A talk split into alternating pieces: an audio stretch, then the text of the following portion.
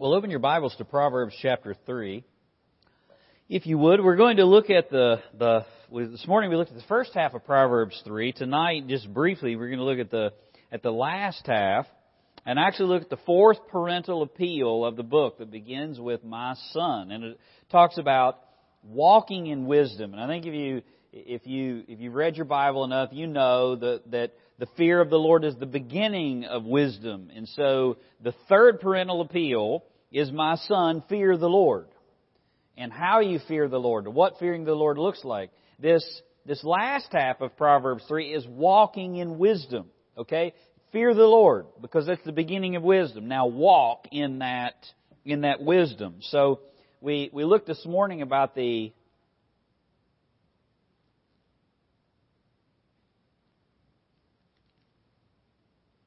parental appeals. Must be a government tool here, right?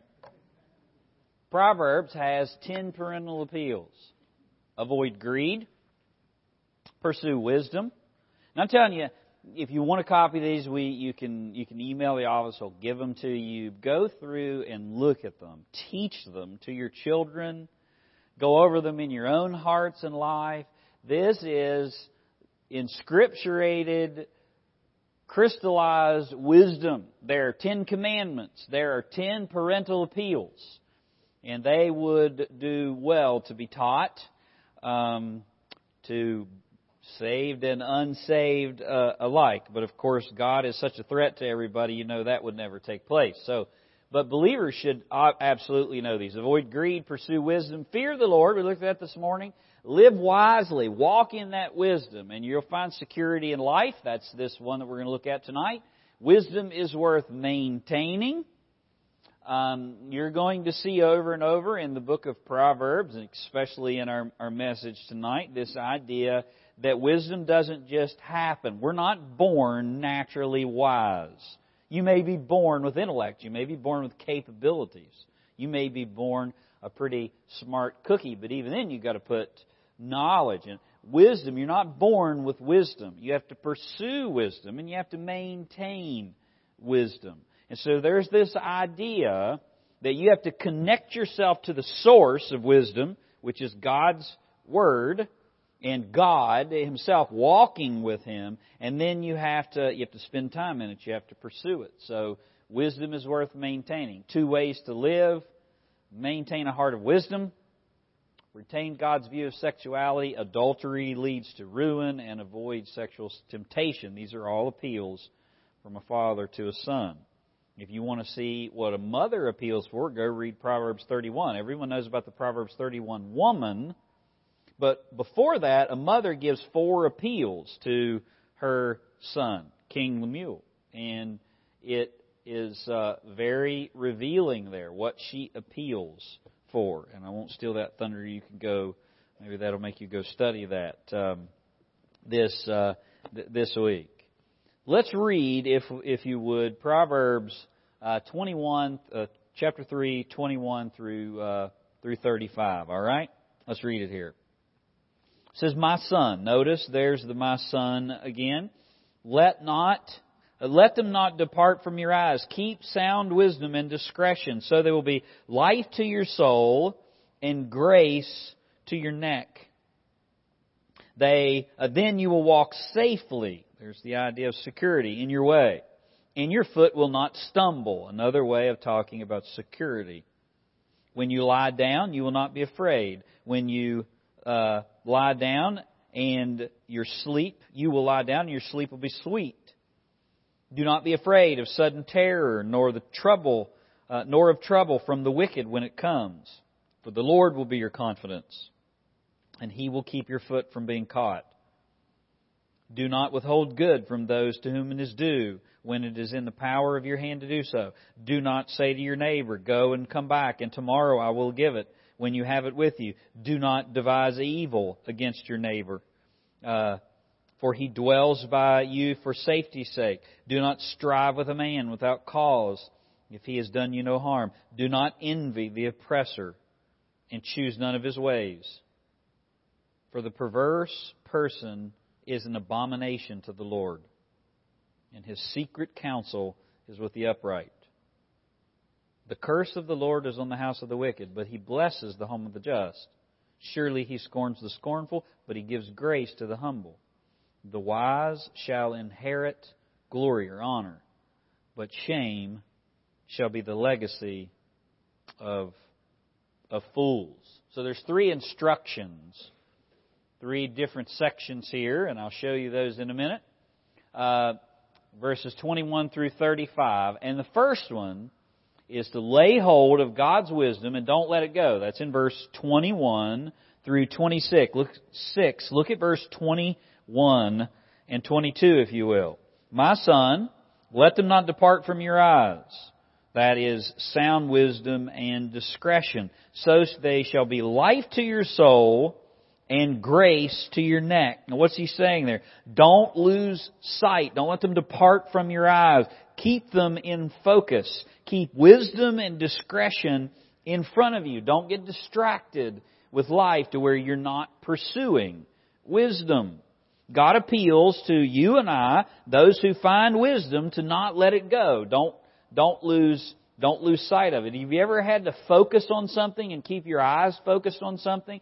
This is the idea of life. You want to keep your life focused on something. If you've ever hunted and you're looking way out in the distance and you can't see the animal very well, and maybe it's in some thicket and some brushes, get a glimpse of it, and you're scanning the horizon, you're watching for movement, and then when you see the animal, you get a glimpse, and then you're watching, seeing if it comes back up. It's this same idea. Now, we're not talking about literally seeing wisdom. It's talking about keeping God's truth and keeping the application of God's truth always before us. It's something that we need to be concerned about. We need to be thinking about as a believer. He says, don't lose sight of it.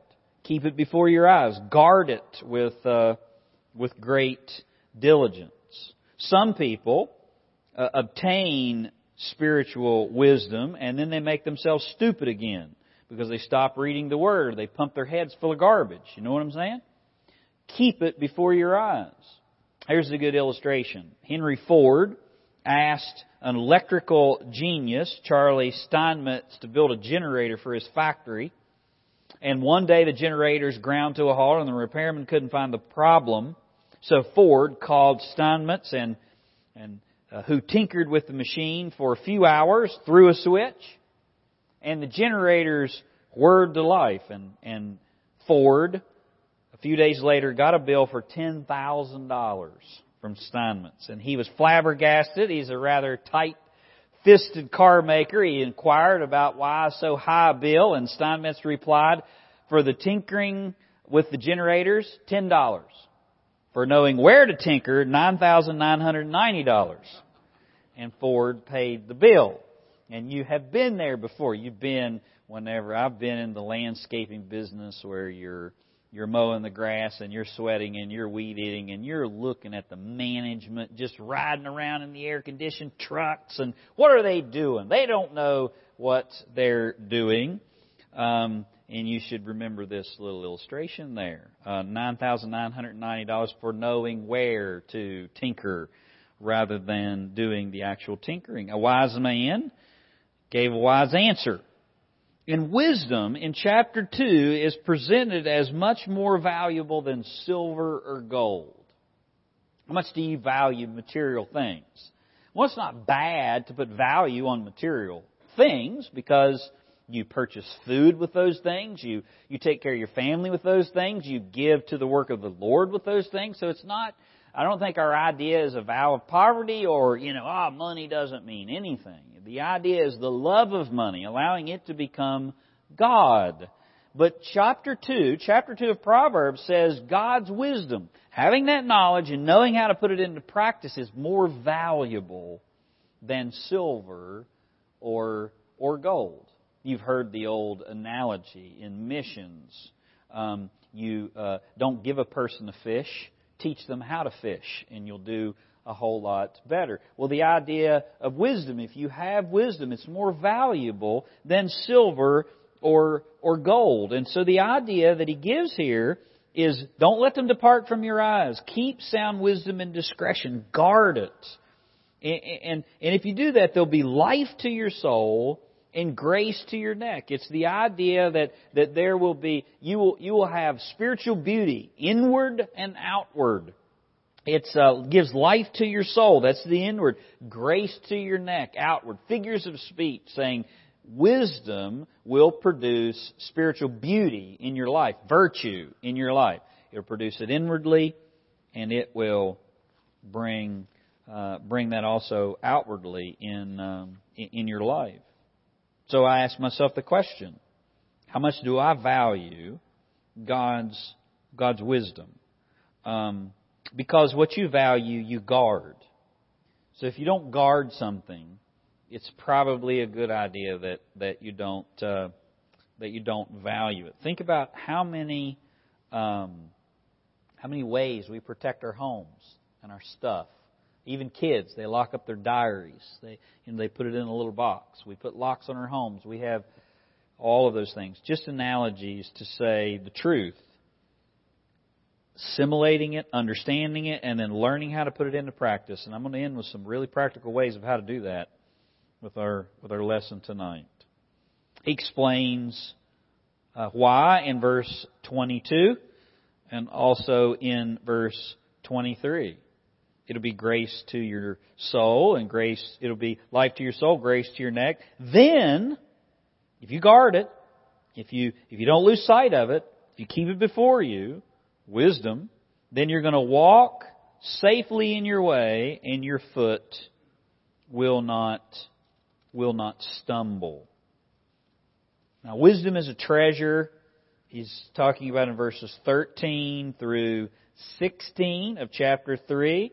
Talks about wisdom. Happy is the man in verse 13 who finds wisdom, the man who gains understanding. Her proceeds are better than the profits of silver, and her gain than fine gold. She is more precious than rubies. Wisdom is treasure. And look at verse 17. Her ways, the ways of wisdom, is pleasantness, and all of her paths are peace. She's a tree of life to those who take hold of her. Happy are all who retain her. The Lord, by wisdom, founded the earth. Wisdom brings peace and blessing. And wisdom will guide you in life because its principles are built into creation. That's what he says in verse 19. The Lord, by wisdom, established the earth. The principles are built into creation. You know why homosexual unions and transgenderism will never prosper? Not just because God says it won't, but because wisdom is built into the fabric of creation. And it doesn't take a rocket scientist or a brain surgeon to figure out that men and women go together and men don't, right? It's built into the fabric. And so obtaining wisdom brings security. A wise man has stability in his life. That's what he says in verse 23. Then you're going to walk safely in your way. Why do you want to lay hold of wisdom and not let it go? Because a wise man has stability in his life. You ever met an unstable person? Somebody who doesn't hold down a job, not because of something that they can't control, like layoffs and otherwise, but they're like a fly. They fly here and light for a minute and then move on. They just have no stability. They put down no roots in a church. They don't build a family. They don't do anything that's lasting. Well, that person, Proverbs would say, is a fool. A wise person has stability in their life because they take knowledge and they apply it. And that brings about stability. It might seem envious to fly by the seat of your pants, never worrying about anything. You might say, man, I have so much to worry about, so many burdens, so many difficulties raising these little children, going to this job, serving in this way. If only I didn't have all those responsibilities, then life would just be free. Well, what a lie that is. It's not reality. A successful person is a diligent person, and one who studies his path. Tim Hansel tells a story about being in his late 20s, and a bunch of his friends decided to sail around the world. And he says, I have to admit, at the time I was a bit worried. I hadn't ever sailed before. I was uneasy and anxious. I spent a lot of time reading the Bible and praying about it until it dawned on me. God wouldn't give me peace by reading the Bible. He would give me peace by reading books on sailing. The reason you're anxious, he felt like the Lord was saying to him, is not due to lack of prayer, but your lack of sailing knowledge. It wasn't being unprayerful, it was I was unskilled. And so I took a step I needed to let God work in my heart, and I began reading about sailing. I can remember someone asking MacArthur, do you ever get nervous whenever you preach? And he paused for a second and he thought, only when I'm unprepared. If I've studied the text and I've meditated on the text and I've applied the text to my life, I have a message to share to you. I want you to hear. I want to share it with you. But if I'm unsure of how this connection goes here, then there's not a lot of stability there. There can be anxiety. And I think that illustration about sailing and prayer and anxiety is a great illustration of how to connect wisdom and success and God. If you follow wisdom, then it's going to bring honor in the end and security along the way. And verses 24 through 26 describes the way that it does that. A wise man not only has stability, but a wise man has peace in his soul. Look at what he says in verse 24. When you lie down, you will not be afraid. Yes, you will lie down and your sleep will be sweet. A wise man can lie down and not be afraid. And your sleep will be sweet. Now, this is a perplexing verse to me. It's a truthful verse. But I don't exactly know how it applies to pastoral ministry. Because I relate much more whenever Paul talks about the burden of the churches.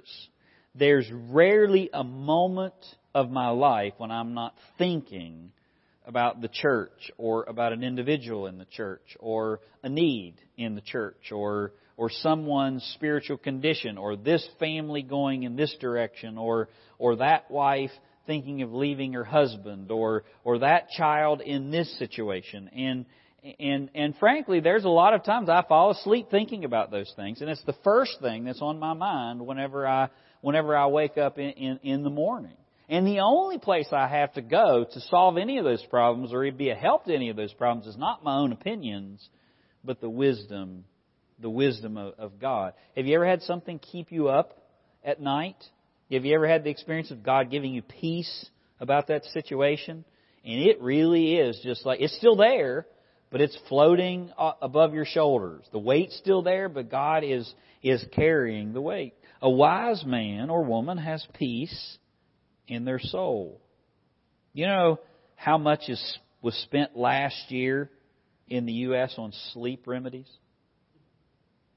$32 billion in the United States alone spent on sleep remedies. According to Time magazine, last year, 73% of American Internet users went online to research health information, and 43% looked for sleep remedies. You know what the number one prescribed medication in the United States is? SSRIs, serotonin reuptake inhibitors, antidepressants. According to the National Sleep Foundation, only 56% of Americans say they get a good night's sleep on a typical work or school night. And insufficient sleep is connected to a host of problems. And now we're not talking about, in those statistics, it could be anything. It could be something organic. It could be something completely beyond your control. It could be young age. It could be being a mother. It could be old age. There are just certain things that you can't control. But obviously, within those numbers, there's a lot of things that you can. And you should remember when you're listening to a sermon like this, Proverbs is a general principle. And so you shouldn't be sitting there going, oh man, I don't sleep well, so I must not be a wise person. I don't think that's what God is saying. He's saying the general principle is a wise man or woman has peace in their soul. So those things that crowd into your mind and steal your sleep out of anxiety and worry are limited. Proverbs says a wise life lived before God will provide rest for your soul. Is there any amount of money that someone could give you for knowing that you're going to heaven when you die and that you're right with the Lord? There is no amount of money whatsoever that once you have tasted peace with God, peace in your soul, that anyone could ever give you. And that's one of the things that the world will never understand. That they can take anything from us, jobs, houses, lands, whatever it is, and you still are a man or a woman with God. And that is a great blessing. A wise person also has no reason to fear. Look, if you would, at verse 25. Do not be afraid of sudden terror, nor of trouble when the wicked, nor of trouble from the wicked when it comes. Now, notice what he focuses on here. Sudden terror and trouble from the wicked that springs upon you. It's the idea of calamity. It's the idea of terror. Very applicable for our life today. I like church history. In 1555, Nicholas Ridley was burned at the stake by Bloody Mary, Queen of England, because of his witness for Christ. On the night before Ridley's execution, the night before he would go to the stake with his family present, his wife and his children watching. His brother offered to remain with him in his prison chamber to be of assistance and comfort. And Nicholas Ridley declined the offer and replied that he meant to go to bed and sleep as quietly as he ever did in his life, because he knew the peace of God and he could rest in the strength of the everlasting arms. Amen. Now that is peace from God. And God gives His beloved sleep. And because of that, you don't have to fear what comes next. And you can just look around and you can see all kinds of sudden events and bringing tragedy. Tornadoes and floods just over Christmas, terror alerts all around the world. And we look for the birth pangs, the coming of the Lord. And when I give you these next statistics, you will say, how could we ever see those? Because we've been in birth pangs for 3,500 years. Listen to these statistics. The Norwegian Academy of Sciences and historians from England, Egypt, Germany, and India calculated the following from historical record. Since 3600 BC, the world has known only 292 years of peace. Since 3600 BC, and it's 2016. So what is that? 5,600 years? Out of 5,600 years, there's only been about 300 of those years that did not have a war recorded going on somewhere in the world. Imagine what God puts up with on a daily basis as He looks down from the circle of the earth and watches what human beings do, sees their hearts. During that period, there was 14,351 wars, large and small, documented in history books, in which 3.64 billion people were killed. And the value of the property destroyed would pay for a golden belt around the world, 97.2 miles wide and 33 feet thick. Who comes up with stats like that? I have no idea, but I guess it's... Yeah, I guess there you go, somebody who can't sleep. Since 650 BC, There's also been 1,656 arms races, only 16 of which have not ended in war. And we witnessed one of those with the great President Ronald Reagan, who brought down the Soviet Empire. The remainder ended in economic collapse of the countries involved, in this case, the USSR. That's a lot of war, a lot of terror, a lot of calamity. But Proverbs says here, do not be afraid of sudden terror, nor of trouble from the wicked when it comes. Why? Because God is sovereign in His providential hands. He's got the whole world in His hand. He's got you in His hand, and nobody can pluck you out of the Father's hand. And your days are written in the book, according to Psalm 139. And so nothing can befall you apart from what God permits. And if it does befall you, you're a winner either way. If you go or if you stay, you go to be with the Lord in heaven, right? Verse 26 gives the reason why you shouldn't be afraid of sudden terror. Look at verse 26. For the Lord, notice it's Yahweh, for the Lord will bring your confidence and will keep your foot from being caught, keep you from being ensnared. It's His confidence in His providential protection the writer of Proverbs attributes for this fact. All right, let me give you the second instruction. Lay hold of God's wisdom. Number two, practice God's wisdom toward others because it pleases the Lord. Now, I hope you notice whenever we are reading in verses 27 through 32, there's a whole bunch of do nots. Did you notice that? Look at it. Verse 27, do not withhold. Verse 28, do not say. Verse 29, do not devise. Verse 30, do not strive. Verse 31, do not envy. All this has to do with practicing wisdom. And the target is others. Practice God's wisdom toward others because it pleases the Lord. Now here is a specific place in the book of Proverbs where the law is applied.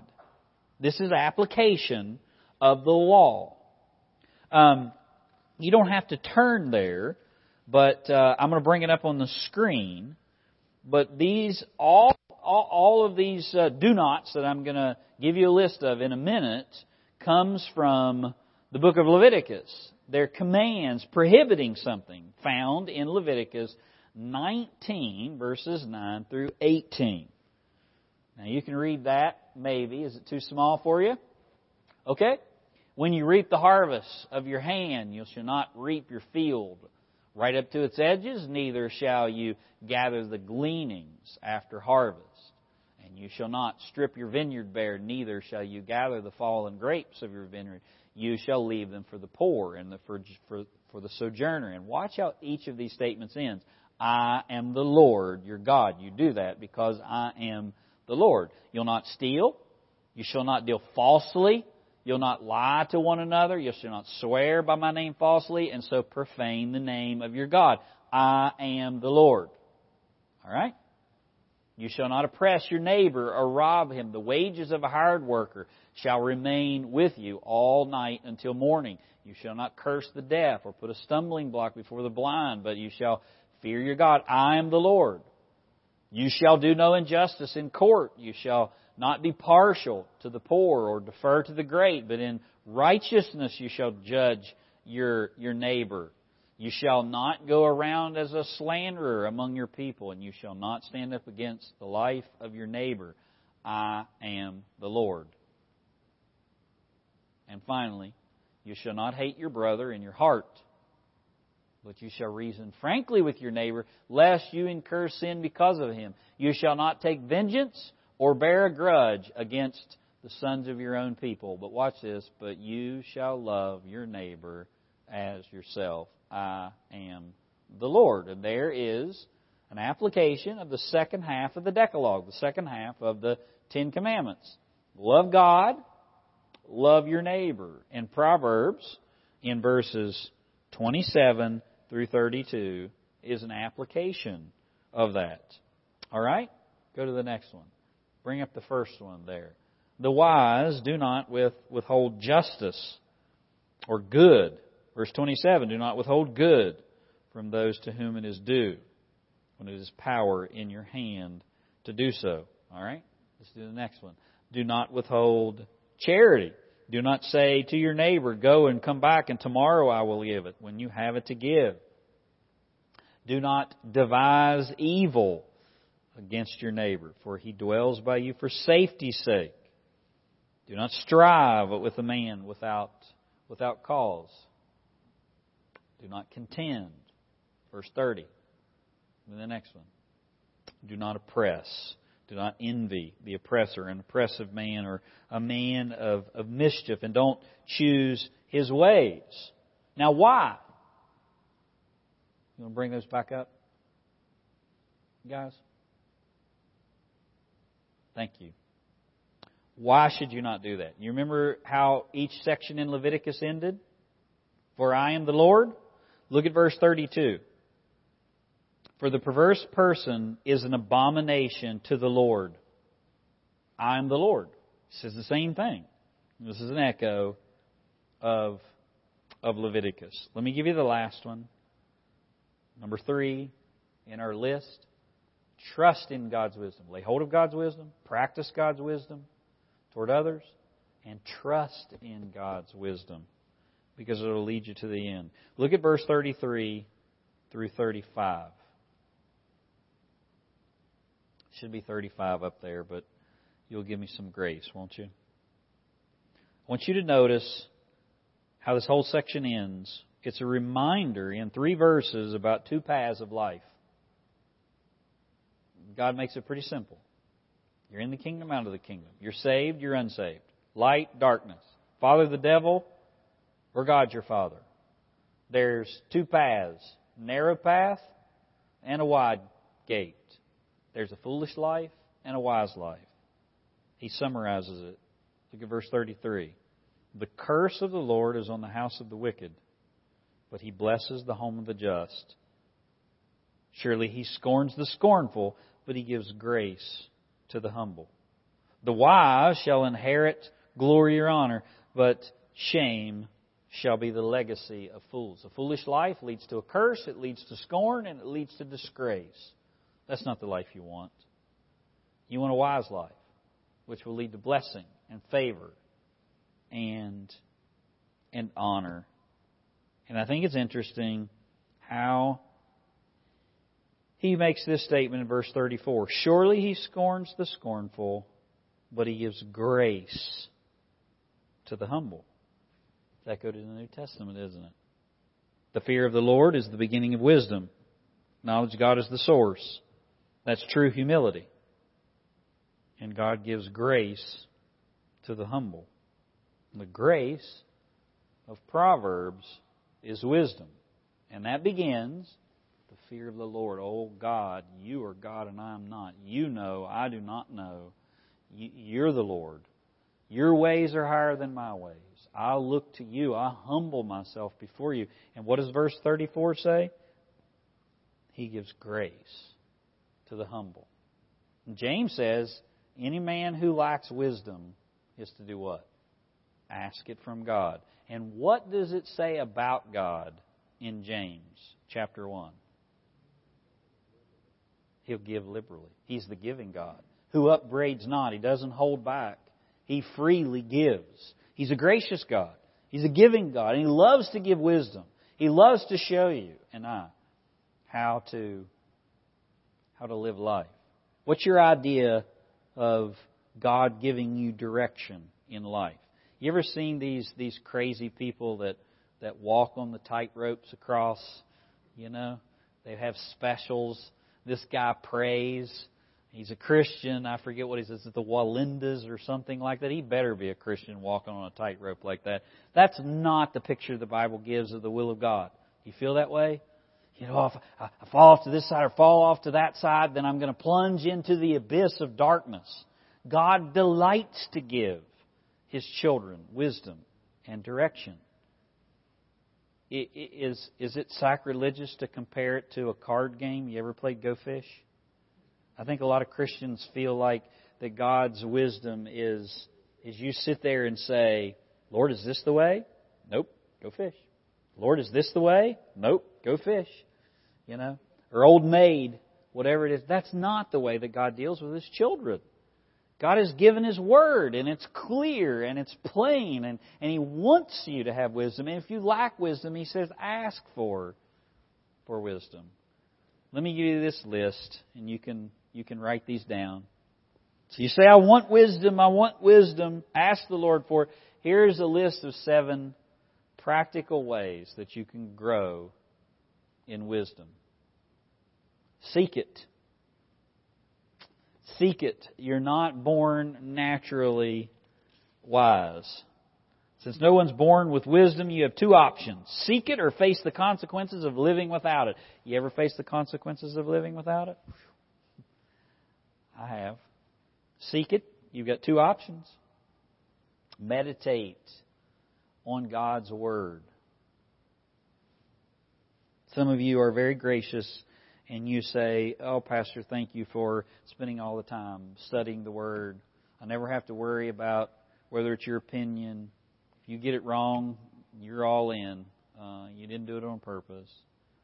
But that's only half the equation. I would be an unfit, lazy pastor if I didn't do that for you. I am to study to show myself approved. I'm not to be ashamed before God. I'm to rightly divide the word of truth. But I dispense it. And you're the ones that have to receive it and take it in and meditate on it and pursue it. So meditate on God's Word. Think. Think hard. Obey scriptural principles. Remember, wisdom is not knowledge. Wisdom is not just knowing stuff. It's learn how to apply stuff. And you know one of the best ways to become wise in an area? Do it and fail and do it again and get a little bit right and fail a lot and then do it again and get a little bit better. You practice it, right? Obey scriptural principles. Doesn't matter where you start. Just start. You say, I don't know. You know, I don't know how to give biblically, or I don't know how to pray, or I don't know how to witness. When we were in China, Woody wore around a Nike sweatshirt, and it just said, just do it. And he would go up to the Chinese, and he would use it as a witnessing tool. You know what this says? And he'd look at it, Nike, yeah. Just do it, Woody would say. And then he'd start talking to them in Chinese and try to lead them to the Lord. But just do it. Obey scriptural principles. Start somewhere. Pray. Don't neglect prayer. Observe how God works in the world. The book of Proverbs tells us that wisdom comes from observing various lifestyles. There are wise men, there are foolish men. Understanding, God has woven wisdom within the fabric of creation. So observe. Heed godly counsel. Everyone needs guidance at times, and not all advice is godly advice. Some people, even trained counselors, can actually lead you astray instead of helping you find God's way. If you have a godly person and they give you counsel, heed it. And if you don't, you better have a really, really good reason for not doing that. And finally, associate with wise people. Like begats like. Never underestimate the influence of friends, good ones and bad ones. Amen? Amen. Some real practical stuff from the book of Proverbs. Let me pray for us. Your heads bowed. I'm going to pray that we would grow in wisdom this year. But again, the beginning of wisdom is the fear of the Lord. And if you don't know Christ, I would say to you that the answers to all of life's problems, God has. I can promise you there is nothing that you face that the Lord doesn't have an answer for and can't solve. But they are all locked up on the other side of a wall. And that wall that separates you from the Lord is your sin, your rebellion. And yet there's a door in that wall. And that door is the Lord Jesus Christ. And if you'll enter through that door, You can have all the promises of God, all the principles of God, and all the wisdom of God, but that's the only way.